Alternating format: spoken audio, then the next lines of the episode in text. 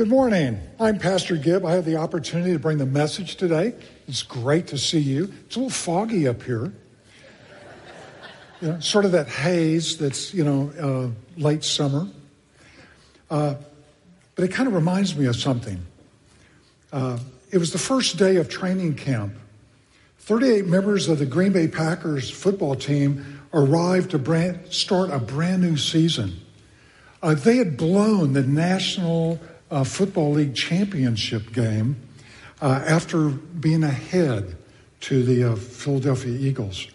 It was a new season, and players showed up. They were excited.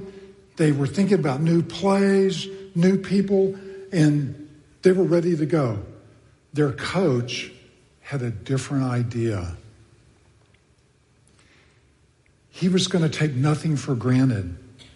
He began a tradition of starting from scratch, assuming that the players were a blank slate walking in with no knowledge from the year before. And I'm sure that most of you know, or many of you know, what I'm going to say because he started with this Men, this is a football. We laugh. We think it's funny. It is funny. But sometimes we need a reminder of life, of what's important. What are we going to work on? What are we going to do? And I'll do my best to avoid as many football and fall comments as possible. But today, we're going to look at a fundamental passage of Scripture, review, and possibly see the basics of a Christian life and community for the first time. We're going to be looking at Acts 2 42 through 47 with a focus on verse 42. These are four basics the early church practiced.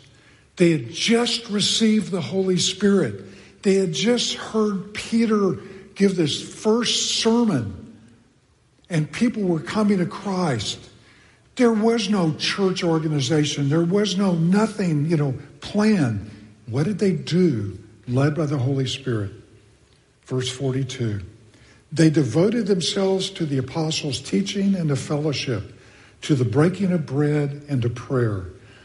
Everyone was filled with awe at the many wonders and signs performed by the apostles. All the believers were together and had everything in common.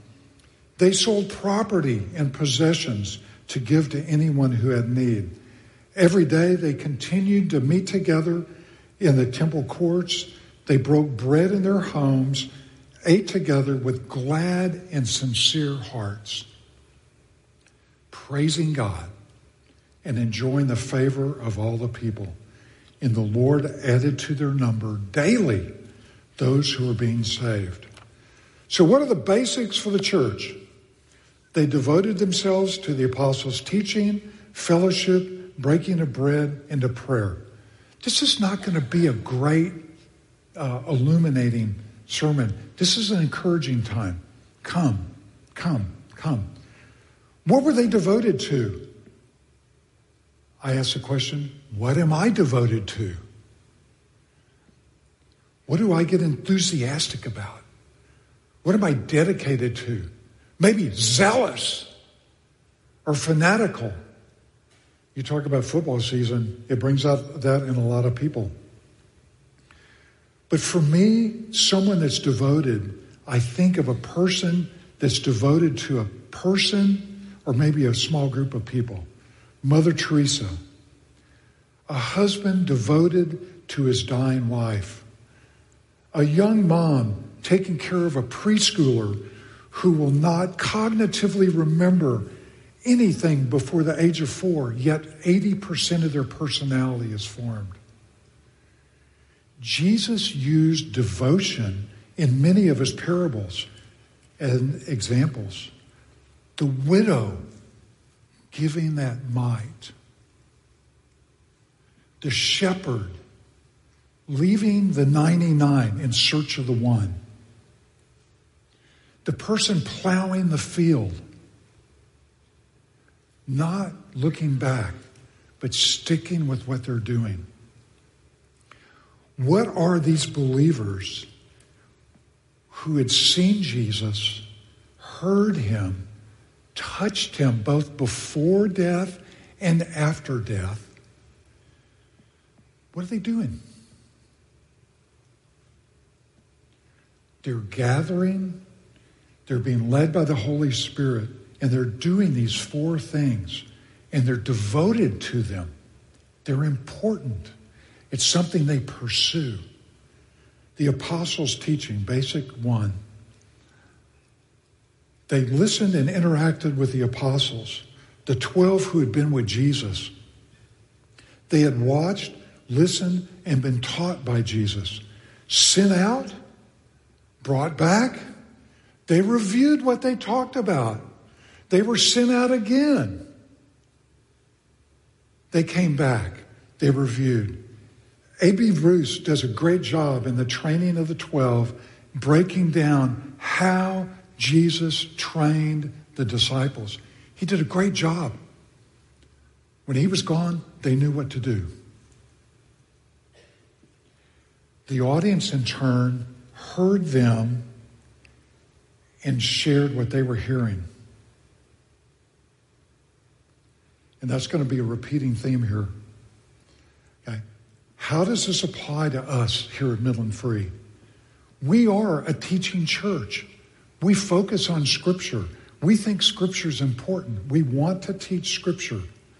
We can always improve that, but we want to teach Scripture. And what do we teach?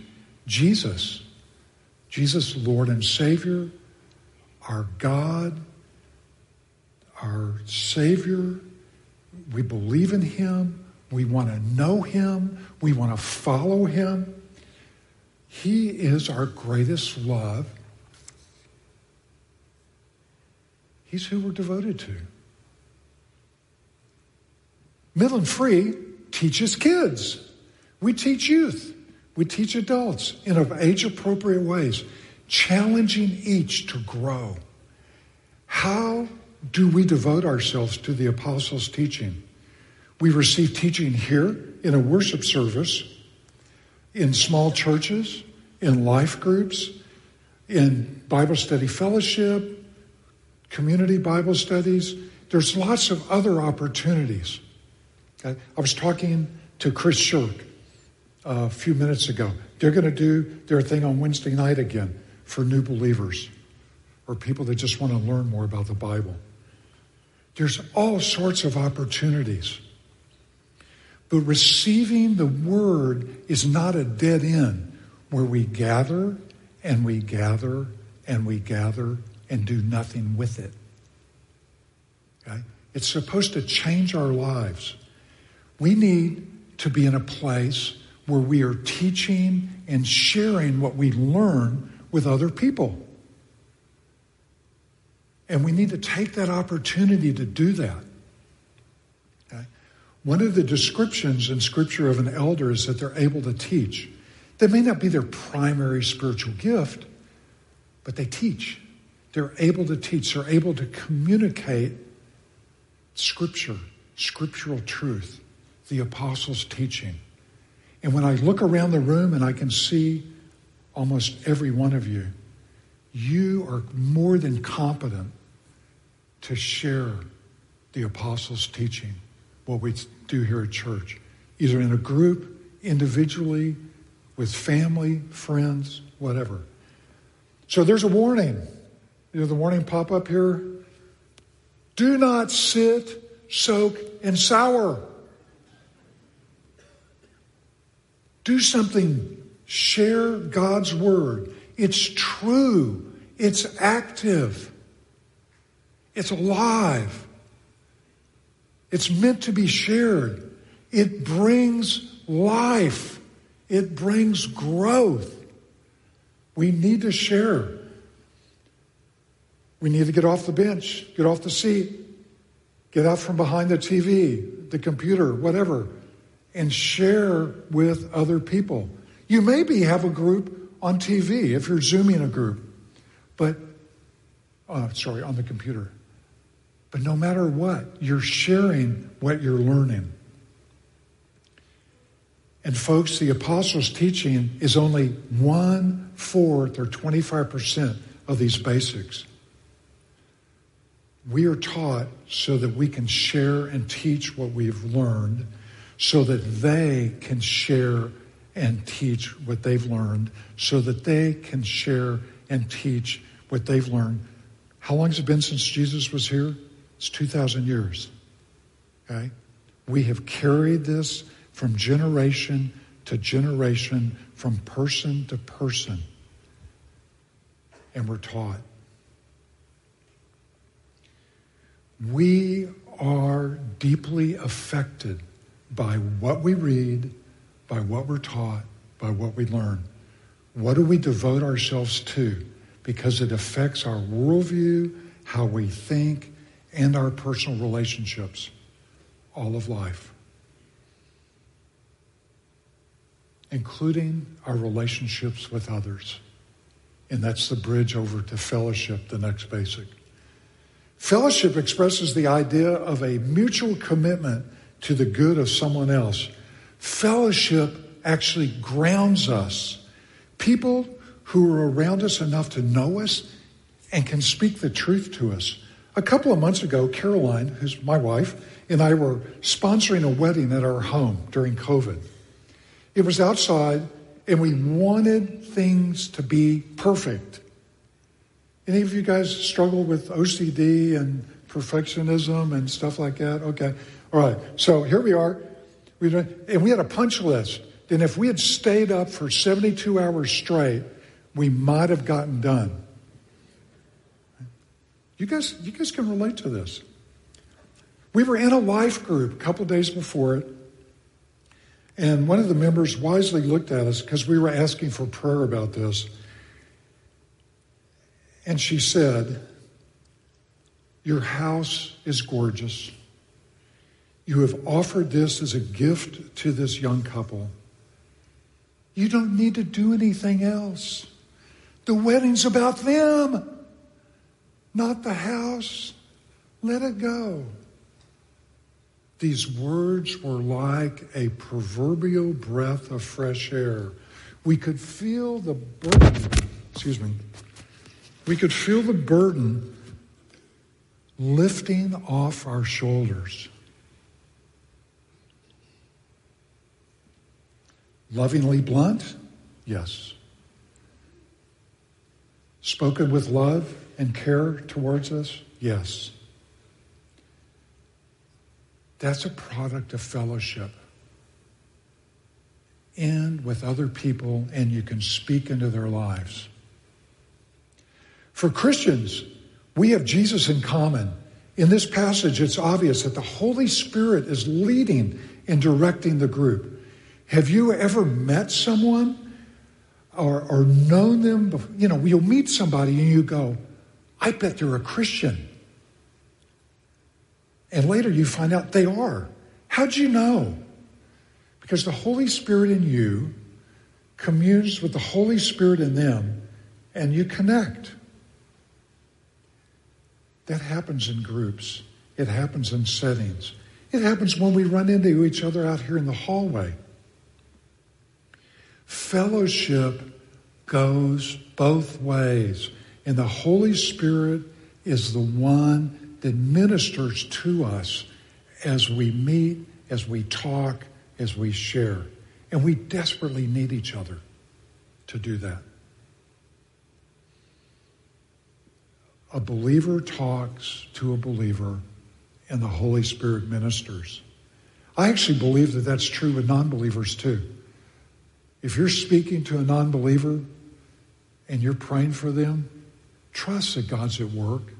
He's doing something. You may not see it, but trust that He's working. In Genesis onward, it's not good for a man to be alone, separated from others. We desperately need others to grow in our relationship with God.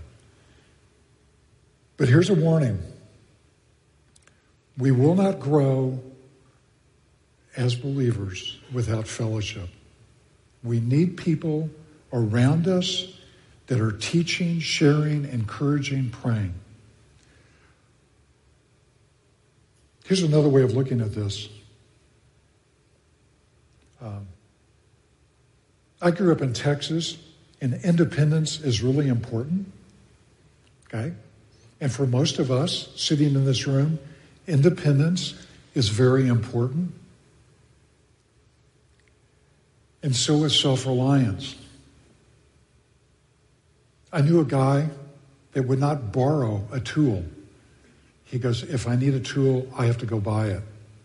Because you can't borrow a tool. That's not self reliant. The problem is, is that this runs conflict with fellowship and working together.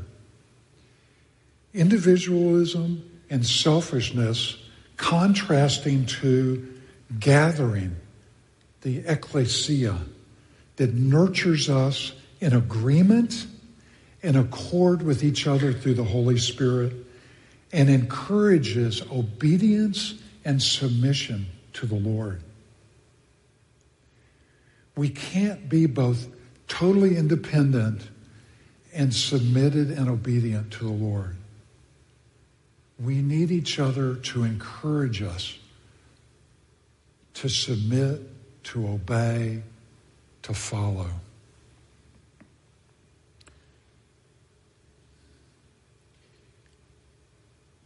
And one other thing about fellowship. Sometimes fellowship, being around other people, is hard because we've been hurt. Somebody's hurt us, we've gotten hurt, and it's hard to trust people. I would encourage you to get into a medium sized group, like a small church or a larger life group, and watch for people that you can trust.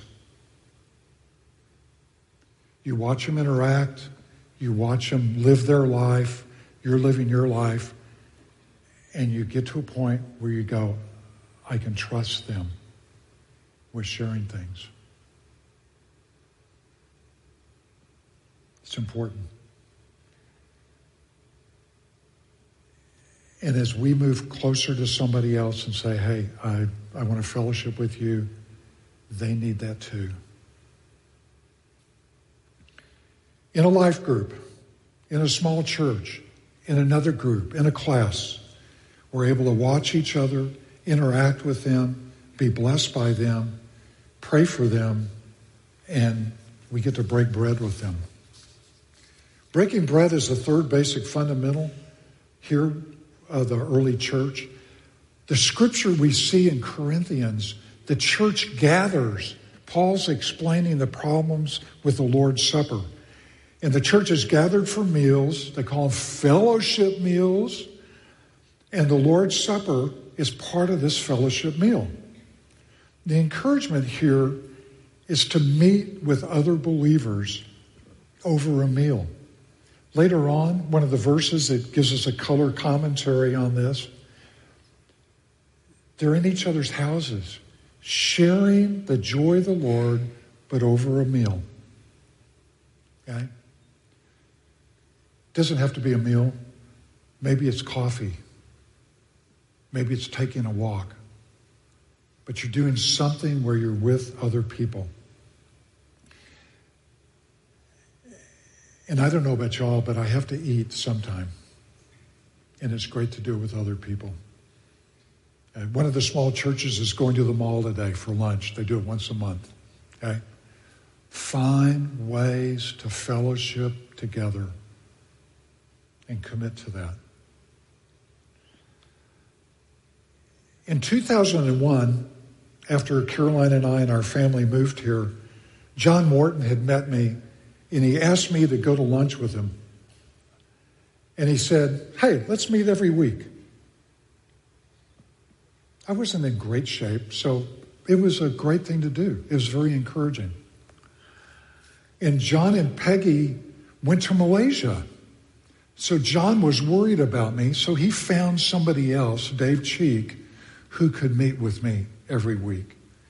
And we met every week together until uh, Dave died in March. Almost 20 years. Dave's passing has been hard on both John and I. We love Dave. We enjoyed Dave. We fellowship together. It was a time of food, scripture, questions, fellowship, prayer. Where are you doing? You just live life together and you talk. And that included Dave's death.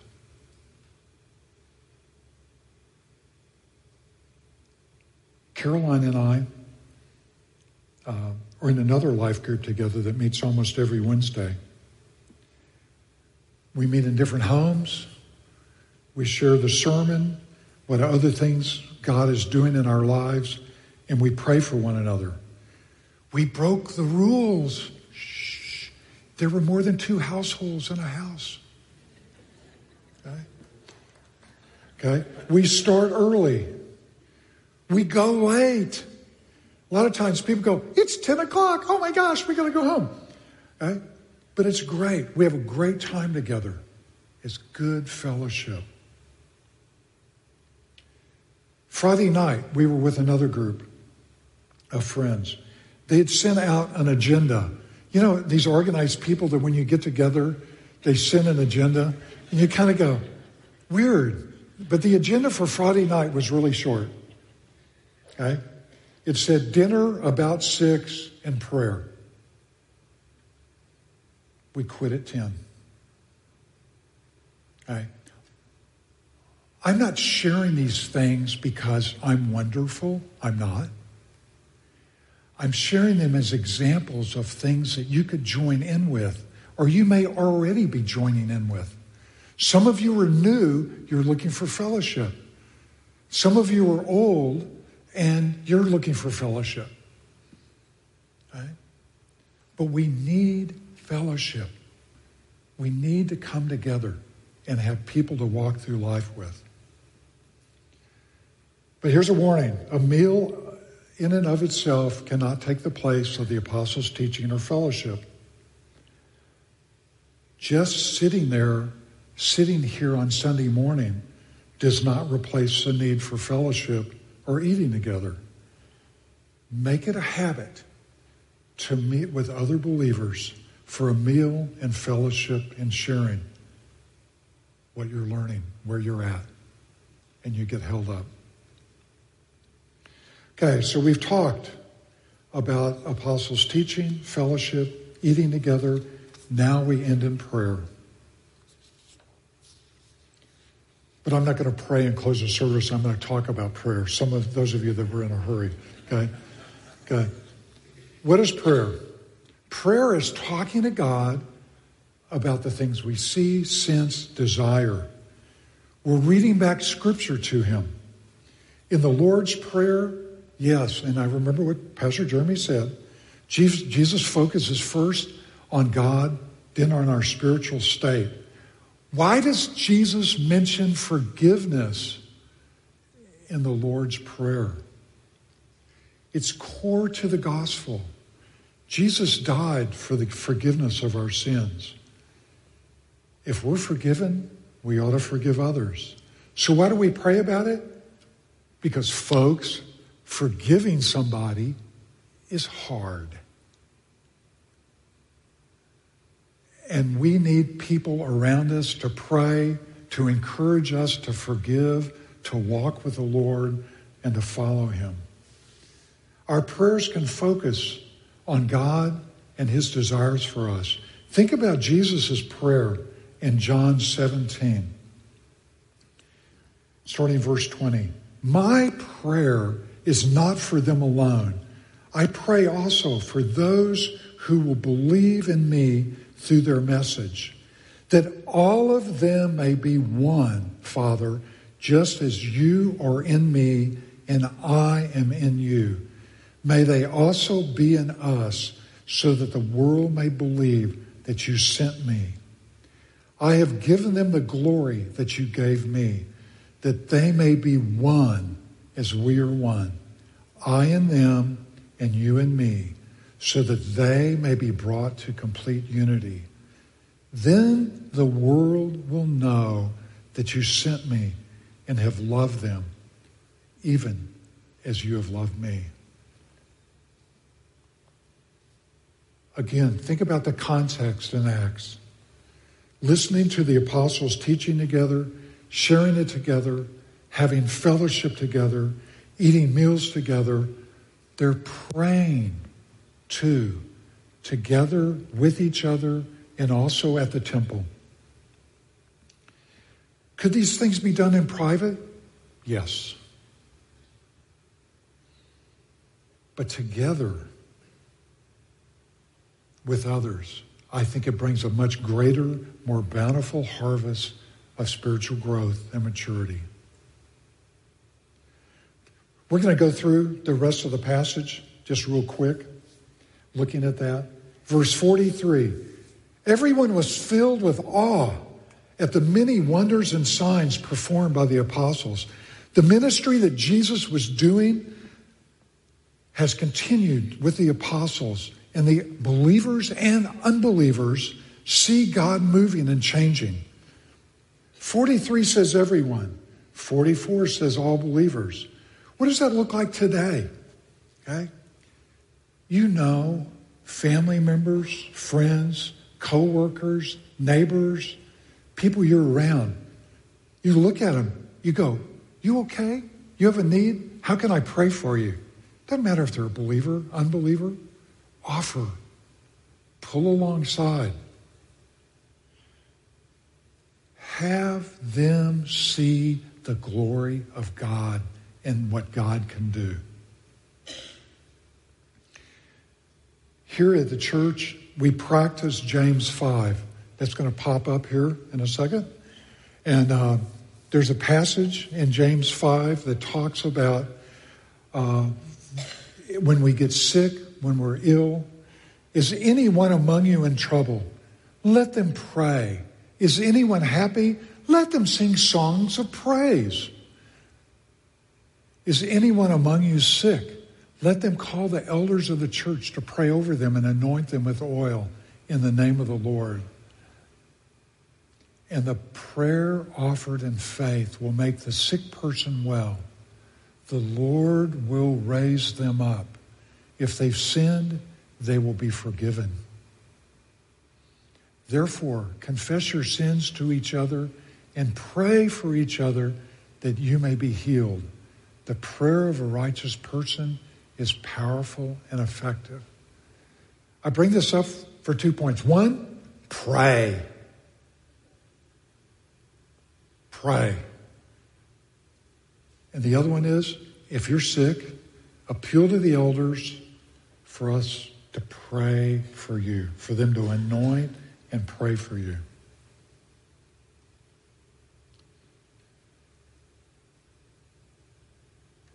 44, all the believers were together and had everything in common. A couple weeks ago, I was at Royal Family Kids Camp. We were together, very devoted on a very fixed purpose of giving these kids great moments. And because of that focus, we were very unified. And a lot of counselors go, why can't we take this back with us? It's great. It's Christian fellowship, it's Christian unity. Faith, hope, love, proximity. Look at what they did because they were together. Verse 45 they sold property and possessions to give to one another who had need. They knew each other well enough to know what their needs were. And they met those needs. Am I close enough to someone to know what their needs are and help them? Now, this passage doesn't say everyone sold everything, okay, because a couple of verses down it says they met together in their homes. But they met needs that they could see. Folks, I know that there's people out there that I'm looking at who have been very, very giving, and you have met needs just not in front of the church, not in front of anyone else, but because you knew that need was there. And that's wonderful. I want to encourage you to keep that up. Okay? Keep it up. Give. Be generous. Every day, they continued to meet together in the temple courts. They broke bread in their homes and ate together with glad and sincere hearts, praising God and enjoying the favor of all the people. And the Lord added to their number daily those who were being saved. Okay? This is not inward. It's not totally outward. People come to Christ because they see what's going on in our lives and how we treat them and how we deal with them. Okay? It's not the Billy Grahams of the world or the Luis Palaus doing big uh, crusades. It's us talking to our neighbors, sharing with, with our neighbors and our friends and coworkers what God's doing. Share. Share what God's doing. Incorporate people into your life, into your groups. Okay, we're going to talk here for uh, a little bit about application. We've talked about what the basics are. In every church, basics look a little different. Okay? Starting September 12th, we're going to have a 9 a.m. teaching hour. And it's like teaching and fellowship. For those of you that grew up in a church, it might be like a Sunday school hour. And then at 10:30, we're going to have one worship service. So, on Sunday, we're asking you to come. Join a class, be here for the worship service. If you don't want to be in a class, maybe consider serving in the children's ministry or possibly even in the youth ministry if Pastor Chuck needs somebody.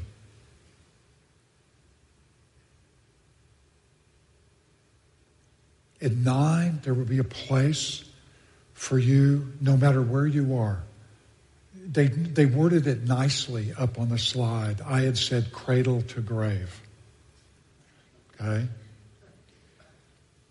There's a well staffed nursery. There's classes starting for preschoolers, elementary, middle school, senior high, and adults. There'll be at least six different small churches for adults. 9 a.m. will be the main teaching time. Now, you might want to go serve in the children's area. And let me give you some encouragement.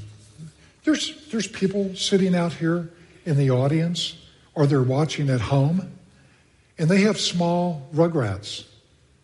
Okay? And it's really hard to come into a worship service with a small child. Right? I've done it. I know what it's like. It's hard. If there's people back in the nursery in the preschool area and the elementary area, these young couples can get a break and go to a small church and fellowship and learn and grow, at least have a little bit of a break. And that's one way our body has of serving. So if you feel led, you pray, you want to do that, we'd love for you to do it. Talk to Kim back in Blast. At 10:30, there's going to be a worship service.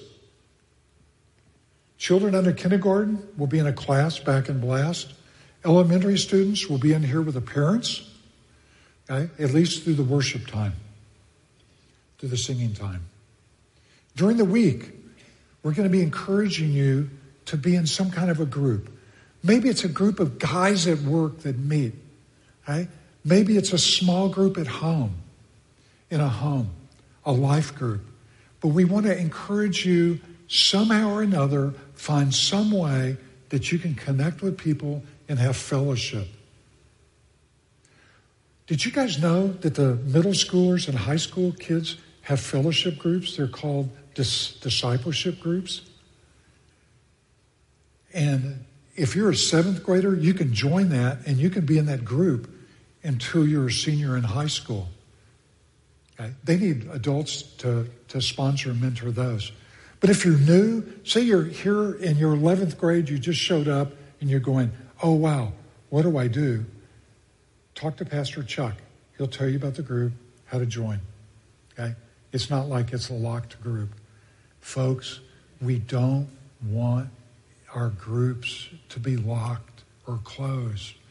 We need to have an open chair so that somebody new can show up and join in. You never know who's going to show up and be part and bring something new that we need.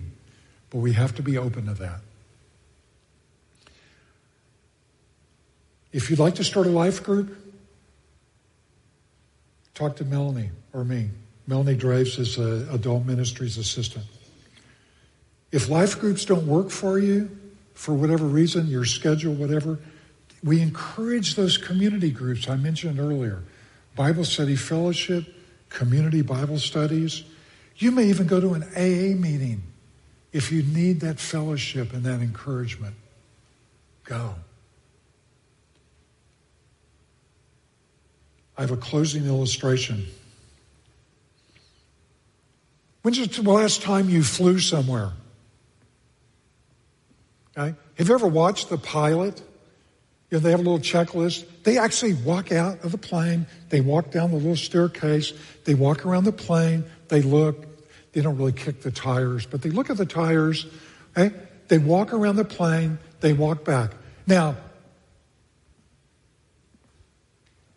they go through weird things in this checklist that kind of scary. Like, if the engines go off on takeoff, I will fly the plane and you try to restart the engines. Okay? That's not something you want to share with everybody in the back, but they go through it.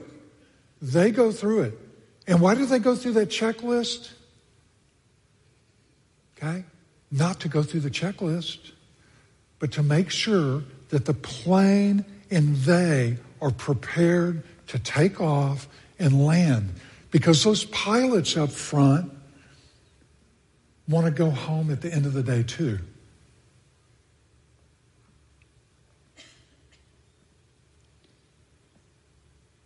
We're not talking about doing the apostles' teaching, fellowship, breaking of the bread to check off some list and going, I'm good with God, you know, I'm good with people, I'm good with that, okay? We're encouraging you to do this because we need it to grow. To grow closer to Christ, to know Him better, and to use our gifts and talents amongst others. I'm excited to see how God's going to work this coming fall. Pray with me. Father, thank you for the opportunity to share with my friends, my brothers and sisters.